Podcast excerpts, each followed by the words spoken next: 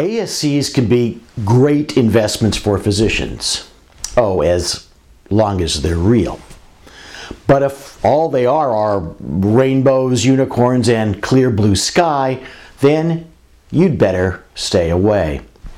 The problem, of course, is telling the difference. Some seem to have a hard time doing so. Someone reminded me of the story from a couple of years ago of three members of a family, the promoters of a fake surgery center scheme, who pleaded guilty for their roles in defrauding investors. But wait, the, the story gets better. The three initially settled a civil suit brought by the New Jersey Bureau of Securities that they defrauded 26 investors in an ASC scam. How much money they took is unclear, but the facility itself was never built.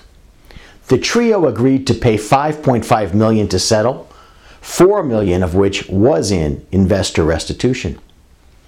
No sooner than the ink dried on the settlement, the family then conned 15 of the same investors out of 3 million in a second scam. This time, the scamsters were charged criminally and eventually pleaded guilty. Two were off to prison, one received probation. One thing's for sure their ASC had a 0% infection rate, or maybe it's 100%. I guess it all depends on what exactly we're measuring. Simply warning you to do due diligence in connection with any ASC investment seems trite. But this case, which is humorous only because neither you nor I was one of the conned investors, illustrates why it's not.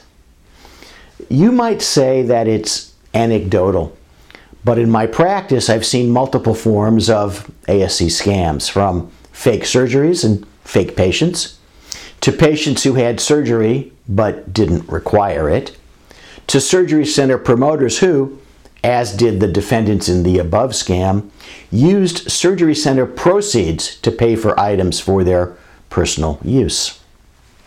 The bottom line for you as an ASC investor, it's to carefully investigate the deal and its promoters on the way in and on a periodic basis after the investment is made.